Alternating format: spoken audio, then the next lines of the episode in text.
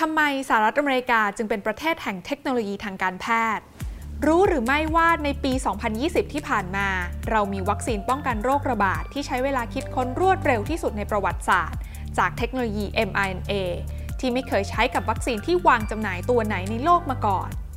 และด้วยเทคโนโลยีเดียวกันนี้เอง ที่กำลังได้รับการพัฒนา ให้สามารถนำไปรักษาโรคเรื้อรังอื่น ๆ โดยเฉพาะโรคมะเร็งและโรคหัวใจ ความหวังแห่งอนาคตกำลังถูกจับจ้องไปยังสิ่งนี้ ที่เรียกว่าไบโอเทคโนโลยีไบโอเทคโนโลยีคืออะไร แล้วทำไมสหรัฐอเมริกาถึงกลายเป็นศูนย์กลางที่สำคัญของอุตสาหกรรมนี้ ลงทุนแมนจะเล่าให้ฟัง และนี่คือลงทุนแมนจะเล่าให้ฟัง สนับสนุนโดยแอป Blockdit อยากได้ไอเดียใหม่ๆ ลองใช้ Blockdit ไบโอเทคโนโลยีหรือเทคโนโลยีชีวภาพนะคะ คือเทคโนโลยีที่เอาสิ่งมีชีวิต ชิ้นส่วนของสิ่งมีชีวิต หรือผลผลิตจากสิ่งมีชีวิตนำมาประยุกต์ใช้เพื่อให้เกิดประโยชน์ต่อมนุษย์ในด้านต่างๆนะคะไม่ว่าจะเป็นอาหาร การเกษตร หรือว่าเครื่องสำอางโดยเฉพาะในทางการแพทย์ไบโอเทคโนโลยีคือพื้นฐานของการผลิตวัคซีนป้องกันโรค การใช้ฮอร์โมนในการรักษาโรคเรื้อรัง ไปจนถึงการใช้ยีนในการรักษาโรคทางพันธุกรรม และสำหรับประเทศที่เป็นผู้นำในด้านนี้ ไม่มีประเทศไหนที่จะโดดเด่นไปกว่าสหรัฐอเมริกาอีกแล้ว ศูนย์กลางธุรกรรมทางการเงินตั้งอยู่ที่มหานครนิวยอร์กศูนย์กลางอุตสาหกรรมภาพยนตร์และสื่อบันเทิง ตั้งอยู่ที่มหานครลอสแองเจลิสและศูนย์กลางของอุตสาหกรรมไบโอเทคโนโลยีล่ะ ตั้งอยู่ที่ไหน ถึงแม้สหรัฐอเมริกานั้นจะมีบริษัทยาและบริษัทไบโอเทคตั้งอยู่ในเมืองน้อยใหญ่กระจายไปทั่วประเทศนะคะ แต่สำหรับศูนย์กลางที่น่าสนใจที่สุดในเวลานี้ คงไม่มีที่ไหนที่จะโดดเด่นไปกว่ารัฐแมสซาชูเซตส์ทางตะวันออกเฉียงเหนือของสหรัฐอเมริกาอีกแล้ว หลายคนอาจจะไม่คุ้นเคยกับชื่อรัฐนี้นะคะ แต่หากบอกว่ารัฐแห่งนี้เป็นที่ตั้งของเมืองบอสตันและเคมบริดจ์ซึ่งเป็นที่ตั้งของสถานศึกษาชั้นนำของโลก อย่าง MIT และ Harvard University ก็คงพอจะเข้าใจได้ไม่ยากว่าทำไมรัฐแมสซาชูเซตส์นั้นถึงเป็นหนึ่งในศูนย์กลางของอุตสาหกรรมไบโอเทคโนโลยีของสหรัฐอเมริกา นอกจากนี้สหรัฐอเมริกายังมีมูลนิธิที่ให้การสนับสนุนการวิจัยด้านการแพทย์ และหนึ่งในมูลนิธิที่ใหญ่ที่สุดก็คือ Rockefeller Foundation ซึ่งก่อตั้งขึ้นโดยมหาเศรษฐีน้ำมัน จอห์นดีร็อกกี้เฟลเลอร์และหนึ่งในงานวิจัยชิ้นสำคัญนะคะที่ถือว่าเป็นจุดเปลี่ยนสำคัญของวงการไบโอเทคโนโลยีทางการแพทย์ ก็คือการที่นักวิทยาศาสตร์ชาวอังกฤษนั้น ค้นพบโครงสร้างของ DNA DNA คือสารพันธุกรรมที่มีหน้าที่เก็บยีน หรือข้อมูลทางพันธุกรรมของสิ่งมีชีวิตนะคะ ซึ่งการศึกษาเรื่องของโครงสร้าง DNA นั้นจะสามารถต่อยอดไปใช้ในการวินิจฉัยโรค การผลิตยารักษาโรค รวมไปถึงการผลิตวัคซีนประเภทต่างๆ ได้ โดยงานวิจัยด้าน DNA นั้นได้รับความสนใจไปทั่วโลกนะคะ และแน่นอนค่ะว่าผู้สนับสนุนการวิจัยด้าน DNA เป็นประเทศแรก ๆ นั้นก็คือสหรัฐอเมริกา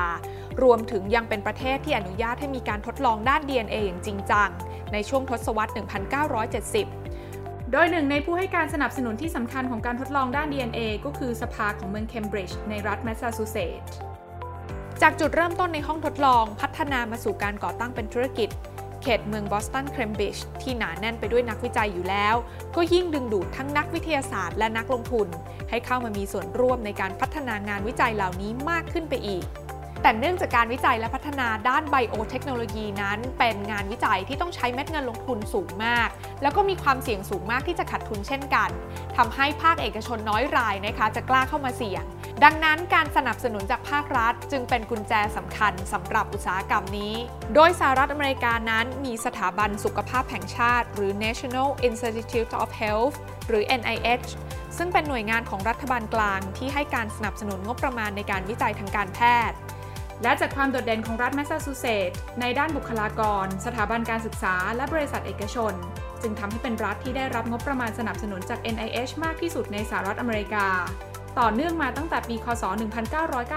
1994 โดยในปี 2018 รัฐแห่งนี้ก็ได้รับงบประมาณสนับสนุนไปแล้วกว่า 60,000 ล้านบาท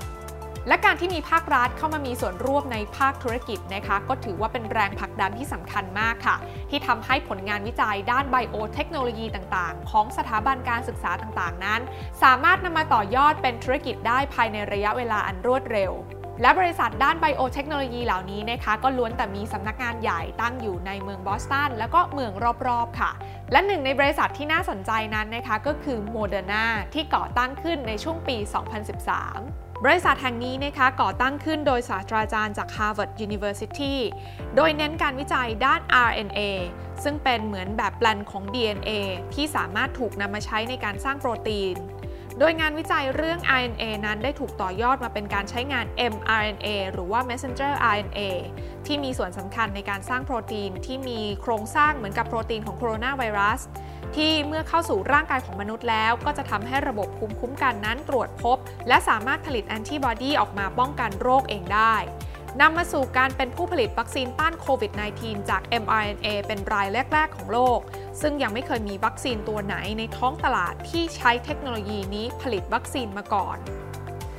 และนอกจากบริษัทใหม่ ๆ ที่ถือกำเนิดขึ้นแล้ว เขตเมืองบอสตันเคมบริดจ์ยังดึงดูดบริษัทยายักษ์ใหญ่ทั่วโลก ทั้งบริษัทสัญชาติอเมริกันเอง อย่างไฟเซอร์ Bristol Myers Squibb และบริษัทสัญชาติสวิสอย่าง Novartis ให้มาตั้งสำนักงานวิจัยและพัฒนาด้านไบโอเทคโนโลยีในเขตนี้ แน่นอนนะคะว่าหากไบโอเทคโนโลยีคือความหวังทางการแพทย์ในโลกอนาคตหนึ่งในผู้กุมชะตาสำหรับโลกอนาคตนี้ คงจะเป็นใครไปไม่ได้ นอกจากสหรัฐอเมริกา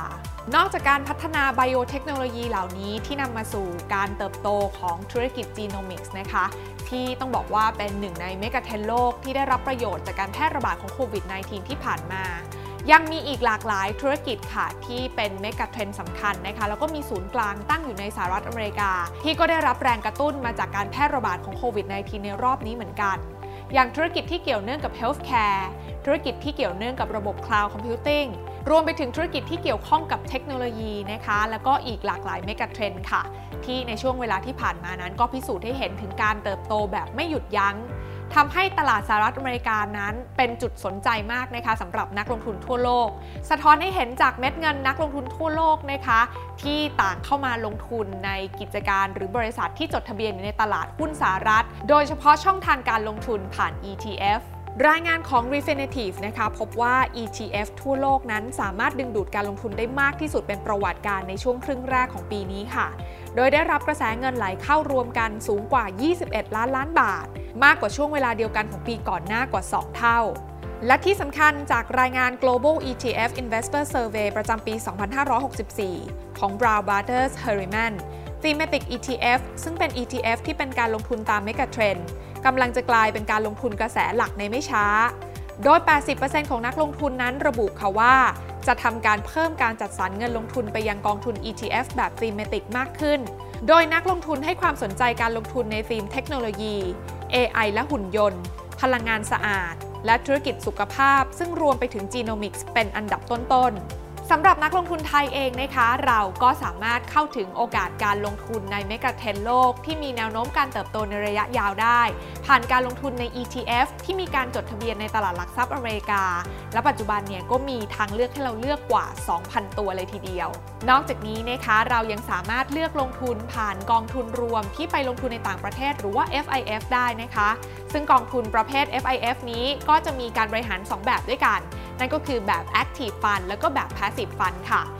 โดย Active Fund คือกองทุนเชิงรุกนะคะ ซึ่งจะมีผู้จัดการกองทุนคอยบริหารเงินของเรา ให้ชนะดัชนีอ้างอิง หรือว่า Benchmark ในขณะที่ Passive Fund นั้นจะเป็นกองทุนเชิงรับค่ะ โดยผู้จัดการกองทุนนั้นนะคะจะบริหารเงินของเราให้เป็นไปตาม เกณฑ์มาตรฐาน หรือดัชนีที่ตั้งไว้อ้างอิงค่ะ อย่างไรก็ตามนะคะในระยะยาวค่ะ การลงทุนแบบ passive fund นั้นก็ได้รับการพิสูจน์มาแล้วนะคะว่า สามารถสร้างผลตอบแทนชนะการลงทุนแบบ active fund นั้นได้สูงถึง 90%และด้วยตัวเลือกที่เยอะแยะมากมายแบบนี้นะคะ หากนักลงทุนนั้นยังไม่มั่นใจว่าเราจะเลือกลงทุนในธีมไหนอย่างไรดี จิตตะ Wealth นั้นก็มีทางออกให้นะคะ ด้วยบริการ Thematic Optimize ที่จะใช้ AI มาเลือกลงทุนในธีม Mega Trend โลก ผ่าน Passive ETF ที่น่าลงทุนที่สุดในสหรัฐเป็นครั้งแรกในประเทศไทย โดยจะทำการคัดเลือกธีมแบบอัตโนมัติทั้งหมด 4 ธีม ณ เวลานั้นๆ โดยจิตตะ Wealth นั้นจะลงทุนแต่ละธีมในสัดส่วนที่เท่ากัน หรือประมาณ 25%เพื่อเป็นการกระจายความเสี่ยง ป้องกันไม่ให้เหตุการณ์ไม่คาดฝันที่เราควบคุมและคาดการณ์ล่วงหน้าไม่ได้ มาส่งผลกระทบต่อภาพรวมของพอร์ตการลงทุนของเรา นอกจากนี้ยังมีค่าธรรมเนียมที่ต่ำและมีการทบทวนพอร์ตอัตโนมัติทุก ๆ 3 เดือน หรือเมื่อสัดส่วนธีมใดธีมหนึ่งเปลี่ยนแปลงไปอย่างน้อย 5%เพื่อเป็นการช่วยกระจายความเสี่ยงการลงทุนในต่างประเทศได้อย่างเหมาะสม โดยผลตอบแทนทบต้นจากการทดสอบผลตอบแทนย้อนหลังตั้งแต่ปี 2561 ถึง 2563 เติบโตถึง 25%ต่อปีเพียงแค่นี้นะคะนักลงทุนก็สามารถลงทุนได้แบบไม่ต้องปวดหัว กับการเลือก ETF ที่มากมาย แล้วก็ธีม megatrend ที่หลากหลาย ลงทุนแบบสบายๆ ให้ AI จัดการให้ พร้อมๆ กับการสร้างพอร์ตให้แข็งแกร่งในระยะยาว หรือหากนักลงทุนท่านไหนนะคะ อยากที่จะคัดเลือกธีม megatrend ในการลงทุนด้วยตัวเอง Jitta Wealth เองก็มีทางเลือกอย่าง Thematic DIY ที่ให้นักลงทุนสามารถเลือกลงทุนได้สูงสุด 5 ธีม จาก 16 ธีมที่ผ่านเกณฑ์คัดเลือกโดย AI มาพร้อมกับการปรับสัดส่วนการลงทุนหรือว่า rebalance ให้กลับมาอยู่ในสัดส่วนที่ตั้งไว้ เมื่อสัดส่วนของธีมใด ๆ เปลี่ยนแปลงไปอย่างน้อย 5%หรือเมื่อครบกำหนด 1 ปี นับจากวันที่ปรับสัดส่วนครั้งล่าสุด ซึ่งก็จะช่วยให้พอร์ตของนักลงทุนเป็นไปตามนโยบายที่ต้องการอยู่เสมอ การใช้ระบบในการปรับสัดส่วนการลงทุนอัตโนมัติแบบนี้นะคะ ก็จะช่วยเพิ่มความสะดวกสบายให้กับนักลงทุนทุกท่าน เวลาที่เราอยากจะเพิ่มเงินลงทุนนะคะ โดยไม่ต้องมาคอยนั่งติดตามค่ะว่า ในช่วงเวลานี้เราควรจะลงทุนในธีมไหนเท่าไหร่ แล้วก็ลงทุนในจังหวะไหนดี ทำให้ช่วยลดเวลาลดความผิดพลาดนะคะ และที่สำคัญนั้นนะคะ ค่าใช้จ่ายก็ถูกกว่าการไปลงทุนด้วยตัวเอง กองทุนส่วนบุคคล Thematic DIY และ Thematic Optimize ของบลจจิตตาเวลฟ์จำกัด สามารถเริ่มต้นลงทุนได้เพียงแค่ 1 0 0 0 0แบาท พร้อมกับค่าธรรมเนียมในการบริหารจัดการเพียงแค่ 0.5%ต่อปีเท่านั้น และสามารถเพิ่มเงินลงทุนขั้นต่ำครั้งต่อไป แค่ครั้งละ 10,000 บาทเท่านั้นนะคะสำหรับท่านไหนที่สนใจสามารถเข้าไปดูรายละเอียดเพิ่มเติมได้ได้ที่ www.jitawealth.com/thematic หรือสอบถามรายละเอียดข้อมูลเพิ่มเติมได้ที่ Line Official Account at s i แล้วก็จิตตะ Wealth ค่ะ กดติดตามลงทุนแมนพอดแคสต์ได้ทุกช่องทาง ทั้ง Spotify, SoundCloud, Apple Podcast, Podbean และ b l o ก d i t